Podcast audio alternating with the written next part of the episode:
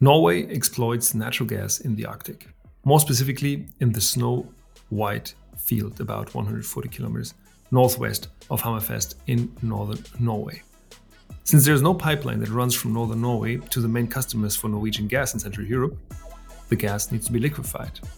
This is done by pressurizing the gas, which is a very energy intensive process. Currently, the pressurizing process uses some of the gas that comes out of the Snow White field.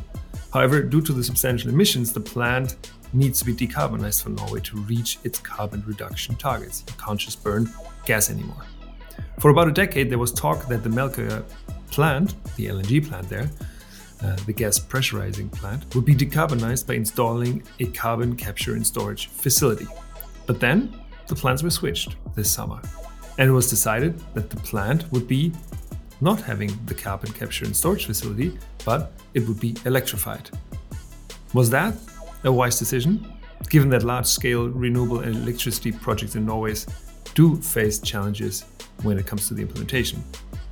This is the question that this episode will try to answer. For this episode, I'm joined by Eivind Berstad. Ivan is a chemical engineer and has been looking at the Melkøya process for Bellona, an NGO aiming to accelerate the energy transition in Norway and beyond. I'm your host, Julius Wesche, and this is episode 58 of the NTNU Energy Transition Podcast. Let's go.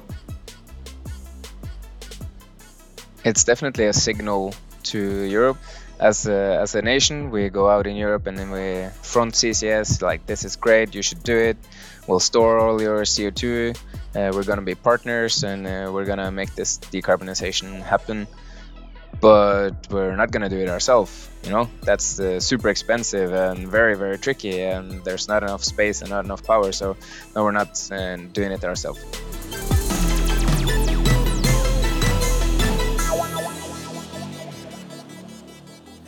Welcome, Eivind, to the podcast. Uh, how, how, how's your muscles doing? I heard you ran a uh, marathon yesterday.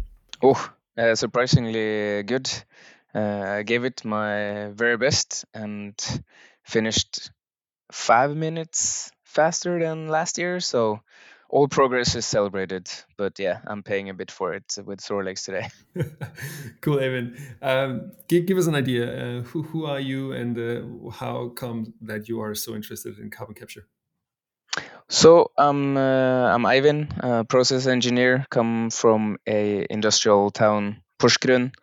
Uh, always uh, been some kind of involved in the industry, uh, watching the chimneys and whatever comes out of it, and uh, been always interested in finding ways on cutting emissions, um, and that can be done with process technology to a certain extent that I studied at university, and now I'm yeah more more interested in carbon capture and storage than many other things.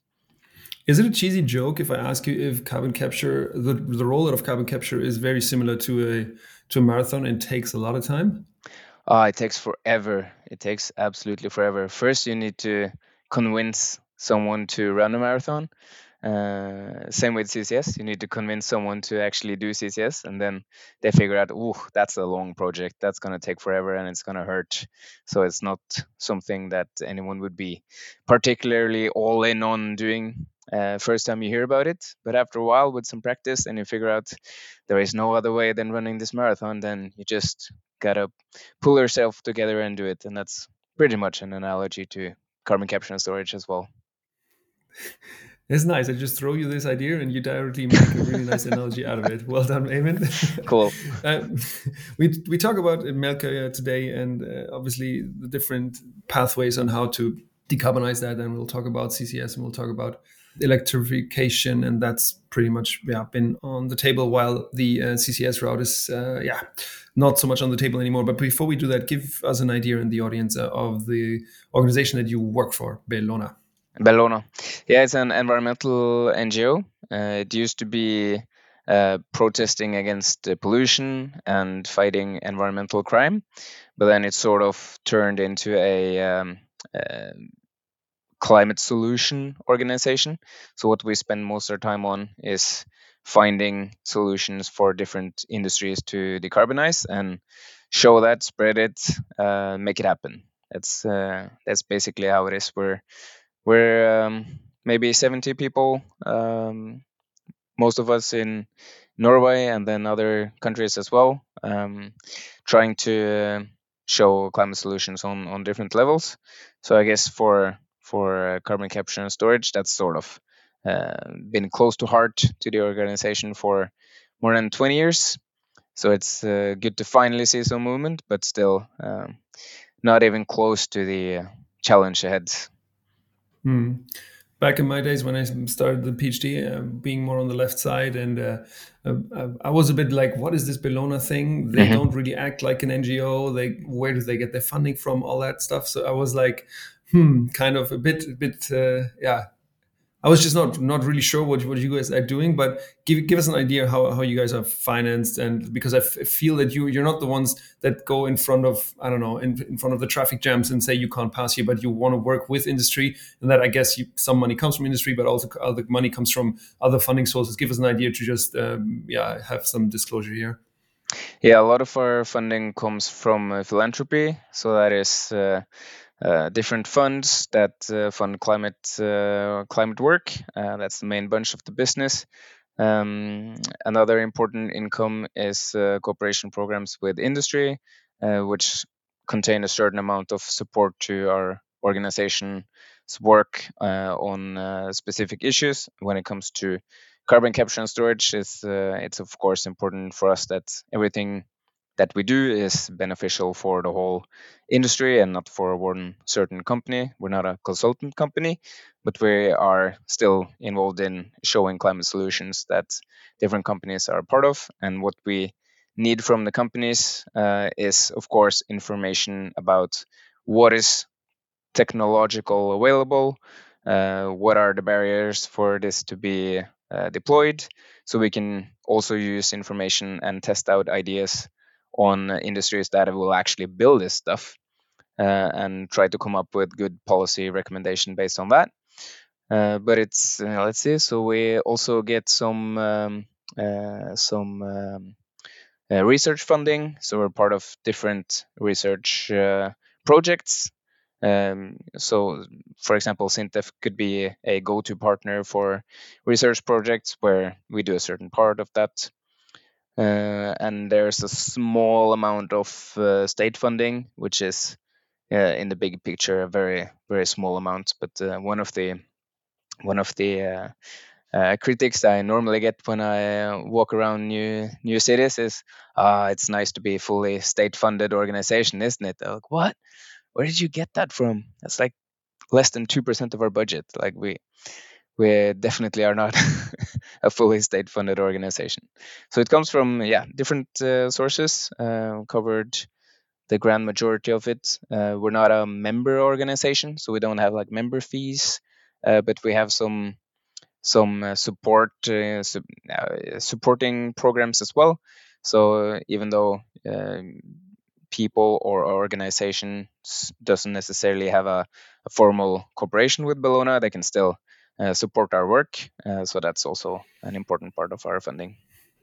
All right, good. Thanks for giving an overview here. Let's dive in into Melkøya. So we know that uh, we have to decarbonize not just Norway, not just Scandinavia, but also the Nordics and the EU. And we have this uh, scheme in place, which is called the European Union um, Emission Trading Scheme, EU ETS. And uh, about 80% of greenhouse gas emissions in Norway are actually either taxed or regulated under the EU ETS.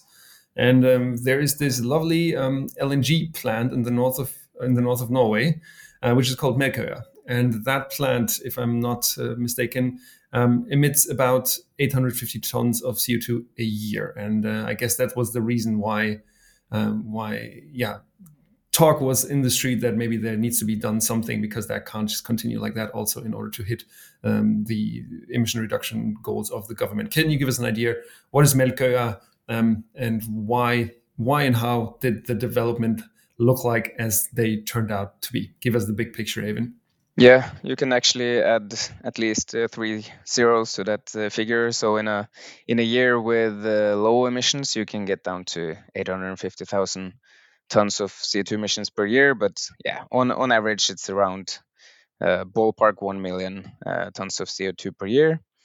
Um, so the uh, LNG plant its purpose is to uh, export natural gas. So in the Arctic, you don't have a, a pipeline. Um, many wants a pipeline. I hope we never get a pipeline. Uh, but the export opportunities for for uh, natural gas from the Arctic is by ship. And to be able to get natural gas on a ship, you need to uh, reduce the volume, and you do that by liquefying the natural gas. When you liquefy natural gas, it's very important that it doesn't contain any carbon dioxide because carbon dioxide turns into a solid state when you cool it down and it's gonna clog all your pipes and valves and create a mess. So you need to separate out the CO2 that is uh, naturally um, occurring and coming up with the natural gas. Uh, that is what is being uh, captured today at uh, Melkøya and injected uh, back into the field. And have been doing that since uh, 2008. Um, whilst the great source of CO2 emissions from Melkøya today is from from the uh, electricity generation and the heat generation, which is done by uh, normal gas turbines, basically. So it makes sense then, that yeah. yeah. that that you have this field. It's called Snøhvit, I think, isn't it? And then it's a couple of hundred kilometers north of Hammerfest in the north of Norway, and then there is this little island called Melkøya, and then on Melkøya, all the uh, all the gas comes up, and there's a five to eight percent CO2 around there. At least that's what I read. And then they're gonna t- they take this out, and they don't. That's interesting. That's interesting. I just learned that from you now. It's like they don't take it out because they because it's like environmental reason, but it's they need to do that in order so that it doesn't clog and valves and pipes and all that stuff. So yeah. they need to take it out and put it under Snøhvit again. What's that? Two thousand six hundred meters under under the seabed or something, isn't it? So it like comes down and then it goes, then they send it up again, which is yeah, it's interesting so so and then it's understandable okay that they need electricity and they need something to make this pressure available to to to to uh, decrease the the size let's say from the gas to to the um to to liquefy that that gas. Why is it that normally they would use uh, gas for that in general? Why not electrify it from the get-go? Uh, well that's uh, that's an option. Uh, you also need heat and you also need the electricity which you currently don't have in uh, northern Norway. And this is also the reason why uh, you have gas turbines in in general in in Norway. I mean, you either lack connection to the grid or you don't have enough uh, electricity uh, production going on in that area. Um, that's relevant for um, all um, petrochemical plants related to uh, gas production on the west coast. also to offshore uh, oil and gas production facilities, you're either not connected to the grid or uh, you don't have enough production capacity in, in the grid to support those um, electricity needs, so to speak. Hmm. And, and why is it that carbon capture is only coming up now when we, or like that they realize we have to do something about the carbon emissions there? Why is that such a hot, hot topic now and not 10 years ago you said i think that it was operational since 2002 yeah i mean this have been uh, part of the discussion for a very long time. Uh, it was part of the discussion when uh, the idea of the LNG plant was uh, first brought up. Uh, it was part of the uh, governmental discussion and decision. Um, so already then, um, it was agreed that the um, LNG plant should set aside uh, area and space for a future carbon capture facility. And it was also part of the um, environmental agency's emission um, permit to uh, to the operator that okay, we're going to give you a permit to emit CO2 now, but you have to um, study and um, uh, when a technology for reducing emissions are available, uh, then you uh, need to apply that technology.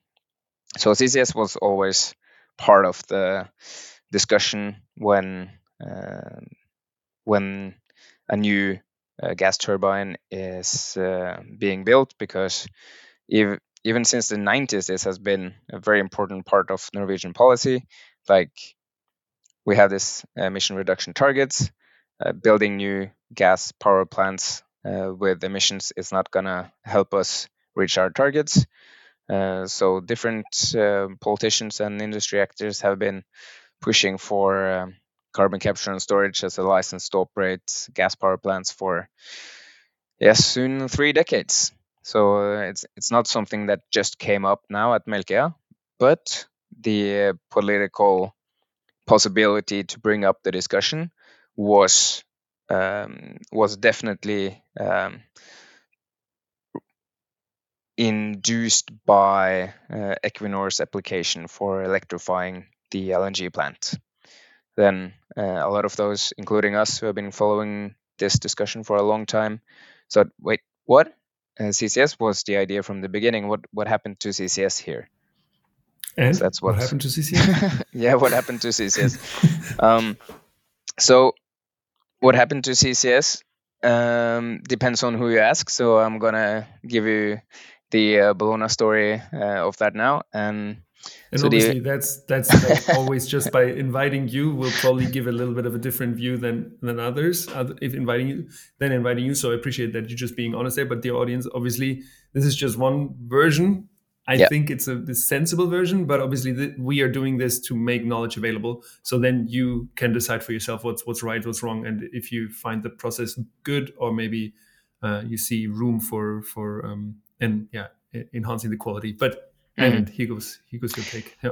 Yeah. So um, Equinor is also um, uh, responsible. So we have to say for... Equinor Equinor operates ah, yeah. yeah, yeah. isn't it? Equinor like, is that's, the... that's, that's correct. Equinor is the operator uh, at the LNG plant. So yeah, when they the, um... sorry and the sorry but but the and the LNG pla- and LNG is then just for the people who don't know what it, how that really works you said okay there's no pipelines so we can't really transport it via pipeline to i don't know germany again or other european states so then they put it on they put it on vessels isn't it? Yep. on ships and then they transport it to wherever the need is isn't it? Yes. so i read something that there's a deal with iberdrola in spain but also deal with the united nations uh, american companies but i guess that could change over over time who has the highest bid. Is that correct? Yeah. Yeah of course. Um, that's the one of the pros with uh, LNG is that it's flexible, so you can you can uh, send your ship to another place based on uh, market conditions. But uh, Spain has been um, a quite uh, frequent uh, customer of LNG. But LNG is also more expensive, isn't it? Because all this pressurizing it takes more energy, takes more cost. So if you can have a pipeline, that makes financially more cheap for the for the company or the country that buys it instead of instead of LNG? In general, uh, in general, that's the case. Uh, but for pipelines, you also need large volumes because pipelines are expensive. So you have a certain threshold. Uh, so at low volumes, you do it by ship, LNG, and larger volumes, you do it by uh, pipeline. Uh, but also over longer distances, you also use um, uh, ships. For example, when you want to transport American gas to the European market, then you also transport by ship. Okay, what happened to CCS? Yeah, that. yeah, what happened to CCS? so when the operator of the LNG plant Equinor applied for electrification, they also need to evaluate what alternatives that they have and they uh, say that they have evaluated carbon capture and storage on existing turbines and found that to be very expensive uh, in the area of uh, five to seven thousand NOK per ton of CO2, which uh, was very surprising to us because that's extremely high compared to other CCS projects. So we were asking like, how, how did this get so expensive? What what are the assumptions behind this? Like, why is this LNG plant so much more expensive than other CCS projects? So we asked for like, yeah, um, uh, what are your assumptions? And we we got some vague answers, but most of it was kept secret. Uh, so we were still uh, very much advocating for an independent review of the possibilities of carbon capture and storage on this. Hmm. just for like putting these these these numbers that you just mentioned in into perspective. Um, when we think about the EU ETS, there's the opportunity that when you emit a lot of CO2, you can buy these allowances, and the price of these allowances has for the last for the first time last year jumped over 100 euros. Now today I just yeah. checked it is I think 96 or something. So if you have a technology that is cheaper to capture CO2 and sequestrate it, that is mm-hmm. lower than 96 euros, then it just makes sense to do that. If it is yeah. higher than 96 euros, then it makes sense to um, to uh, you know to not implement your plant or whatever it is, but to just buy, buy the allowances. Obviously, these prices float, so it's we can't expect that in 10 years it's the same price. But you just mentioned what's that 4,000 NOK to 6,000 NOK, which kind of translate to 400 to 600 euros, which is four to six times more expensive than just buying the allowances. So just to put this in perspective, it's it's really high prices that that are floating around there, apparently from Equinor. Yeah, uh, and also there is a Norwegian uh, CO2 tax which comes on top of the uh, emission allowances. So in 2030, the Norwegian government is aiming at the price of emissions at uh, 200 euros or 2000 NOK per ton of CO2. So that is what a company that is now making their investment decisions in um, reduction technologies or pathways, they look at okay, uh, we expect that the cost of emissions is 2000 NOK in 2030. And if, if we can, as you say, come up with a, a, solution that reduces emissions for less than that, that's, you know, just profitable to do. So that's something you just do. That is, yeah. um, for example, also what happened uh, at uh, Sleipner, uh, which is an oil and gas uh, installation uh, production platform that has a lot of associated gas, um, CO2 in in the gas, too much CO2 for the uh, the product spec, so they uh, needed to take out some of that CO2. And then you have the uh, possibility you either just release that CO2 to the atmosphere and pay your tax, or you inject it in um, geological storage locations. And uh, the Norwegian CO2 tax was high enough for a CCS project there. Um, so just for yeah, understanding it, yeah, just for understanding, and it, I don't know the answer to this question really. Is like this this Norwegian tax, if you say it's 2000 NOK, is that included in the 96 or like the, yeah. the cost for the yeah. emission or, or, okay. So it's, it's, that's like the number that companies calculate with. Yeah. So what the government have uh, proposed is that in 2030, the combined cost of emissions, EU ETS, plus the Norwegian CO2 tax shall be 2,000 NOK per ton of CO2. That is 2020 currency. Or if the EU is higher, then of course you follow that price. Then then you uh, of course go over 2,000 NOK. But uh, uh, the it will at least be 2,000 NOK. Mm. Okay, which is a good idea in general to to have a proper incentive system there for decision makers to make carbon low carbon low carbon decisions if, if you will. Yeah. Okay so so now we have equinor as the operator of that plant uh, suddenly coming up with these ideas to electrify. From yeah. your perspective what what would be the ideas? Why why would you think that equinor comes up with it with that? What are what are the what are the advantages of electrifying uh, from their perspective well, as you said, the cost of emissions have increased rapidly in recent years. So the cost of EU ETS uh, allowances have gone up by very quickly, very fast. So for the profitability of an LNG plant, uh, you really need to do something about your emissions, at least in the long term. You you see what direction this is going. Uh, you need to reduce emissions, and uh, that's why the um, uh, emission reduction uh, program was also released now in combination with a bigger development program called the Snøhvit Future, which is um, relevant because as the Snøhvit field uh, matures, you need more pressure, so you need more uh, compressors and you need more energy. And then you think, hmm, how are we going to do this and have low emissions to avoid those costs. that's uh, also what sparked the electrification project.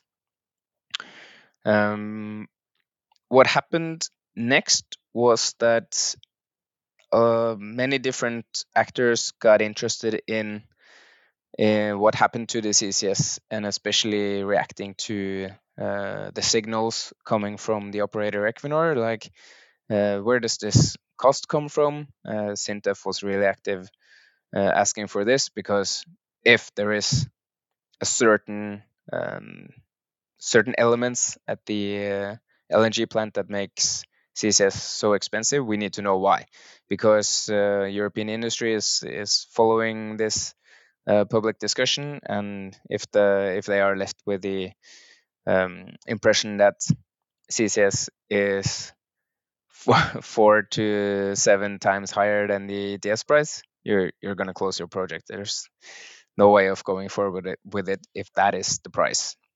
So yeah, and uh, other others as well were asking for this, and uh, the parliament actually came to a uh, unanimous vote on this uh, in spring, uh, asking the uh, government to do a evaluation of CCS at Melkøya if that could be a an alternative to electrification from the grid, um, which they sort of did.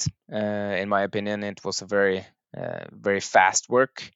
Um, just asking the um, uh, the um, uh, petroleum directorate if they could have a look at it. They looked at Equinor's numbers, so okay, price is still high, uh, and then uh, figure out that uh, CCS was more expensive and could not be uh, delivered in time compared to electrification, and that the gas production would be slightly reduced. So that was the evaluation that the government did. Mm. I mean, you were recently at another podcast from, uh, called Mimir and Marsdal, if I if that's the right way of putting it. Um, there you said, uh, and by the way, um, this is a recommendation to listen to. If you are Norwegian, able to uh, understand Norwegian, then uh, please please have a listen into that one too. We're going to put it into the show notes. Um, Eivind, you say that in the process there were a lot of documents that were not really available. It was really not that easy for you guys to have a look what government was actually doing, or maybe what what Equinor was really doing. And then there was apparently one document that was leaked can you give us an idea about the process there and what was the in what was the the, the content of that one one document that leaked? Yeah, yeah. So in general, all documents related to uh, CCS evaluations at Melkøya were not publicly available, and that is very pro- problematic for for us as an um, trying to follow the discussion and figure out what's going on. Are uh, rules being followed? Uh, compliant with uh, different regulations? Uh, we have no idea because uh, we don't get any information about uh, what's going on what assumptions are being made. So even though we asked different um, both agencies and um, ministries about information, it was cold turkey. You get zero zero insight in this, uh, not even a uh, parts of the documents. It was all being hidden, and uh, we don't like that very much for transparency reasons. For such a big political uh, decision, it should be open and available what kind of information the government is basing its decisions on. But this was kept hidden due to competition rules, uh, which I do not agree with either because there is only one LNG plant, and if you want to build carbon capture and storage on it, it should very much uh, be a good reason to to uh, make that information public, or if certain amounts or certain figures in there are competition sensitive, then you can censor those. But the general uh, ways of evaluating CCS options shouldn't be hidden due to competition rules. but one document was uh, was leaked, and that was a very brief note from uh, the Ministry of Petroleum and Energy that said, yeah, the uh, uh, the um, uh, agency under them, Oljedirektoratet, NPD, have done an evaluation saying that yeah, Equinor says CCS is expensive, so it's better to electrify it. But it seemed very, uh, very. They had very little time to do it. Only uh, I think 12 days or so uh, to do an ev- evaluation of a CCS project, which is, you know, very uh, short amount of time.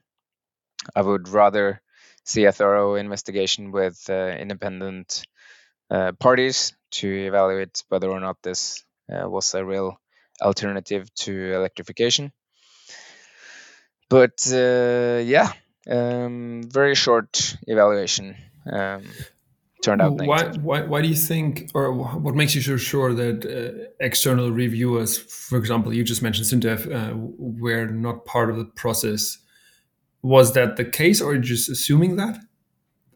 Uh, I'm I'm 100% sure that they weren't part of it, um, and also other natural parties to be involved in such an evaluation, like the state's own competence center for CCS, Gassnova, uh, was not uh, invited uh, or involved in the process. Also, the um, um, the uh, Department of CCS, the CCS section of the Ministry of Petroleum and Energy, were also not involved in the process. So all the CCS guys, they were left outside, and then the gas guys were doing the evaluation, and then it's fairly easy to foresee what kind of uh, conclusion they will uh, come up with because their only um, job is to um, use resources on the Norwegian continental shelf as uh, good for Norway as possible. Um, and things related to climate is not part of their uh, job, basically good for Norway? You mean in a in a financial economic sense? Usually, that's uh, that's what it means. Yeah. Okay. Yeah. If we now go a bit away from this uh, this this this one argument, there, so so I understand there were like two arguments of like why CCS doesn't really work on Melkøya. One is the price argument; it's expensive, and the other one was a place argument. Can mm. you give us an idea what was this place argument about? And isn't Melkøya a place that has seen a lot of uh, a lot of construction over the years already? Why would it be not possible to maybe build a CCS plant there as well? Yeah, the argument uh, about space restrictions is partly due to the carbon capture plant itself, uh, that there is not enough area on the island to build a uh, carbon capture plant, which to me is a very weak argument because there wasn't enough room to place an LNG plant there either. But that's just something that you build, right? So you can either uh, do it like you do, did on the whole LNG plant, that you place it on a barge and place it next to the island, and then you fill up the area around. So you can, of course, expand an island. Uh, but I also think that uh, it should be enough area on the island itself as it is now. That's at least what uh, drawings are, are showing. Uh, the uh, more important parts of uh, space restrictions is in the existing CO2 pipeline and the existing CO2 injection well and reservoir, where the operator says uh, most likely you need uh, a new pipeline and you also uh, need a new well and you need a new potentially a new reservoir as well. Uh, which not everyone agrees it's is the case. Uh, that uh, there could be uh, enough space in the pipeline um, and that their reservoir is definitely big enough to to inject more than twice the amount that we do already today uh, which corresponds to the amount of CO2 from the uh, gas power plants. Mm. So I'm not not convinced that the uh, space restrictions or space problems or volume problems is such a showbreaker that the operator says. Um, but yeah, that's what they claim. Okay, so just for understanding, so they would, if there would be a CCS plan, then they would use the same pipeline that they're using right now to ship, like not ship, but like push the so the CCO, uh, the C's, ah, the carbon under uh, under this the, the the seabed, and the claim was that that one is probably not a, big enough potentially at least that was the argument and then also where it would be sequestered is there's not enough space i've seen that yeah. as well on an equinor webpage. they they're claiming that it's not not enough space there which kind of fits into the story if that's how you want to build build the story uh, uh, i suppose um, but obviously yeah. we are not here uh, we can we can't really um, assess if, if that's true or, or not true um, so so i mean so so you said in to go back on uh, into the time timeline um, you said that in in spring there was the request from parts of the of the, of the parliament. So mm-hmm. there was probably like a committee as every parliament has to okay let's let's get an evaluation. And then the um, oil and oil and energy ministry had this evaluation this 10 day evaluation with internal expert as they say but with no external experts. Um, and they say okay uh, prices are high we continue. And now we're in october and now we had another um, yeah it's not an election but we had another what what happened last week? What happened? Uh, what happened was some of the opposition parties in parliament uh, asked again, uh, but clear. Uh, we need an independent evaluation of uh, CCS at Melkøya. This was uh, supported by the opposition parties, except um, the Liberal Party and, and government. So the majority vote was against the proposal which means that most likely uh, the political debate in parliament about uh, CCS and electrification of Melkøya is now dead, unless something spectacular happens. But most likely, uh, that's a that's a lost case, and and you continue uh, on, um, let's say, working as if the electrification plan goes as the operator and uh, the government uh, uh, plans for it to be. Now, what I think will happen and why I have been interested in the carbon capture route at Melkøya is because I do not believe the plan for building such amounts of uh, uh, wind power production and grids in Finnmark county of, of Norway uh, to be fully built out and operational in the timeline of this project, meaning uh, shortly after 2030. And if that doesn't happen, what are we left with then? We are left with a gas power plant that continues to run as it does today, which would be the worst uh, outcome of uh, all alternatives on the table. But the government is very is, seems to be quite confident that they will manage the electrification. Or what are the implications of that decision? Like I, have read about it, obviously, but just like from your perspective. So we already have quite a lot of uh, contestations around uh, electricity power um, build up in many parts of Norway and also in Finnmark. And now we want to have that uh, the electrification of that LNG plant, which would require a lot of new power infrastructure. Uh, yeah. How would that look like? What are the plans there? What kind of contestations and discussions do you foresee to happen?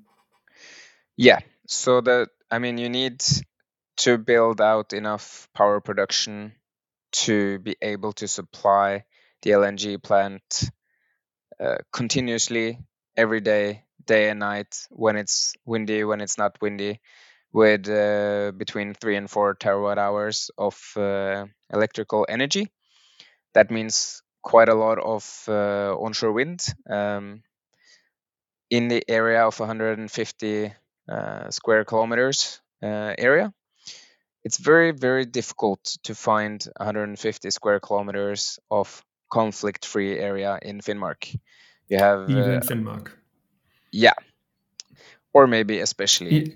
Yeah, I don't know. It's like sometimes I feel like people claim there's no one living there, and then on the other hand, obviously there live people, and they've had so much experience with Alt with the Alta uh, uh, um, uh, Alta hydro plant back in the what's that 60s and 70s. It's such a sensitive area as well, um, and people been hurt so often by the government. And now we want to do more green capitalism and like build out a lot of wind farms. Yeah, you need like six Alta power stations to power the LNG plant at Melkøya. So it's a lot of electricity needed. Um, of course, you haven't solved the um, uh, Sami interest at all.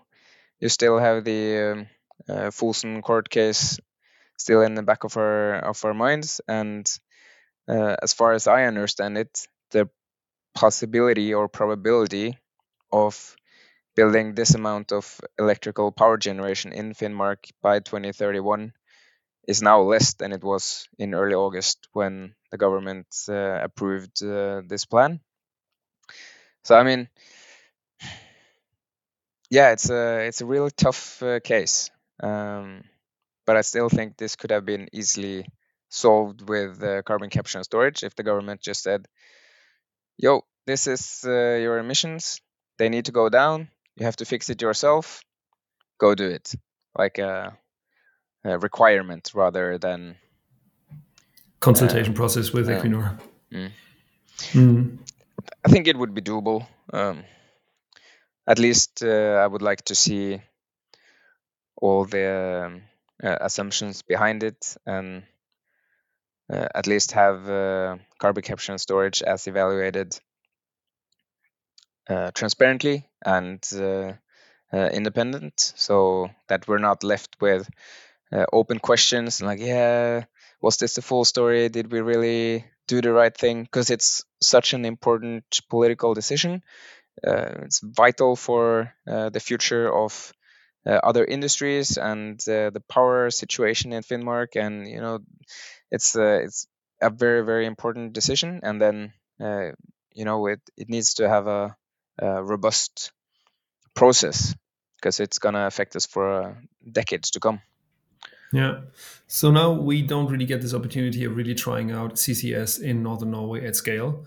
What do you foresee are the implications uh, for the Norwegian, the Scandinavian, the Nordics, and the maybe even European uh, innovation system that builds up around around CCS? Because we've got quite a lot of companies um, that are doing or like working with carbon capture, um, either from the supplier side, for example, uh, Aker Carbon Capture um, with Emil Ide Aasen, who joined us a couple of episodes uh, ago, but also we think about the you know the um, the industry players that know they have to do kind of something. So what does this have implica- What kind of implications do you foresee um, from this case not implementing CCS and Melkøya now for the whole system?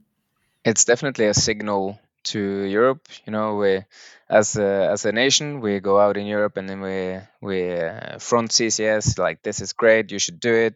We'll store all your CO2. Uh, we're gonna be partners and uh, we're gonna make this decarbonization happen. But we're not gonna do it ourselves. You know, that's uh, super expensive and very very tricky, and there's not enough space and not enough power. So no, we're not uh, doing it ourselves. It, it it doesn't look very good um, but you know, um, especially uh, the price signal is uh, is not very helpful.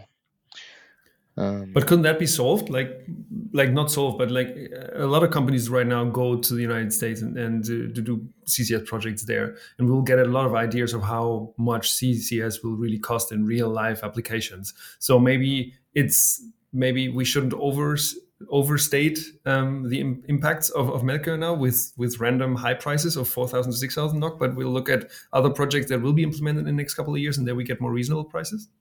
Yeah, hopefully, hopefully. Uh, but then, but then, hopefully, then it also, we yeah. well, uh, I mean, it doesn't give me a lot of uh, um, good night's sleep to uh, say I told you so. Uh, that uh, someone was overestimating the prices of carbon capture and storage at Melkøya. uh, but that is still a feeling that I have that is done. So if you can show that, yeah, carbon capture and storage can be reasonably uh, priced, then it's definitely doable. And when the framework conditions are in place and the operators are motivated to actually uh, install such uh, infrastructure, then of course you you get uh, reasonable prices.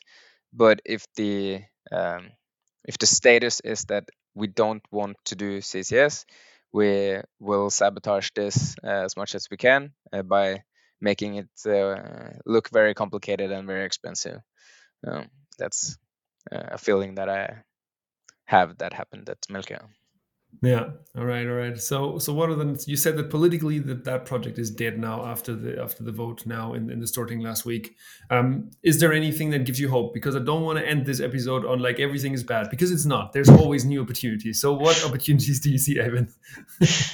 um. Yeah. I mean, for um, for CCS in general, the momentum is uh, strong, stronger than ever. I think that the train has left the station and it's too much mass in motion that some specific projects can kill the whole global momentum. Uh, so that's uh, that's a good sign. Um, the other good sign is that the Longship project is uh, looks very much like it's going to be operational by the first quarter of 2025. Then we have uh, some concrete projects that we can actually see a full value chain. We can demonstrate that uh, the infrastructure works, it's safe, um, and can be uh, used as uh, a tool against uh, uh, other industries and other countries. Like, look, this actually works. See, what's your excuse not to deploy this now? So I, I guess also also what happens in the US um, when you have the framework conditions in place, then the CCS is being deployed quite automatically, and that's what I assume will happen in in Europe as well, when um, either the cost of uh, emissions is uh, so high that it's uh, profitable to install carbon capture and storage, or that the support that you get from uh, either the government or from a um, European Union support scheme is large enough to close that gap between the cost of uh, emissions and costs of uh, carbon capture and storage. Uh, so yeah, uh, I mean uh, there are many good reasons to be hopeful, um, but still the challenge ahead is like massive. Yeah. yeah, I guess that, that that just happens in social technical transitions where they're never easy. They're always complex. They're always intricate. There's a lot of actors that have their agendas, and that takes time. And maybe it's not that we have a lot of time left, but we will always encounter things that where things don't work or they could have it could have been faster. And maybe Melkøya is one of these cases. And I hope that we don't, you know, that what you just said, that we need several altas now to power in the future Melkøya. And I hope that we will not run into a, a into a decade of of contestation and of fighting when it comes to where to put up these uh, these, these power plants, the, the wind power plants. Even though it looks a bit as if that might, that if it's yeah, if it might come. And um, yep. yeah, let's let's see that. Um, yeah, let's hope it doesn't turn out too bad. Okay, Eivind Berstad, thanks for joining me for this episode of the Enter Energy Transition podcast. It was a pleasure talking to you. Thanks for all you uh, uh, your yeah the insights that you gave us. All the best in your fight, and uh, look, um, yeah, we'll go gonna follow up on you in the future. So take care, all the best, and uh, good luck with your work. Thank you. Likewise.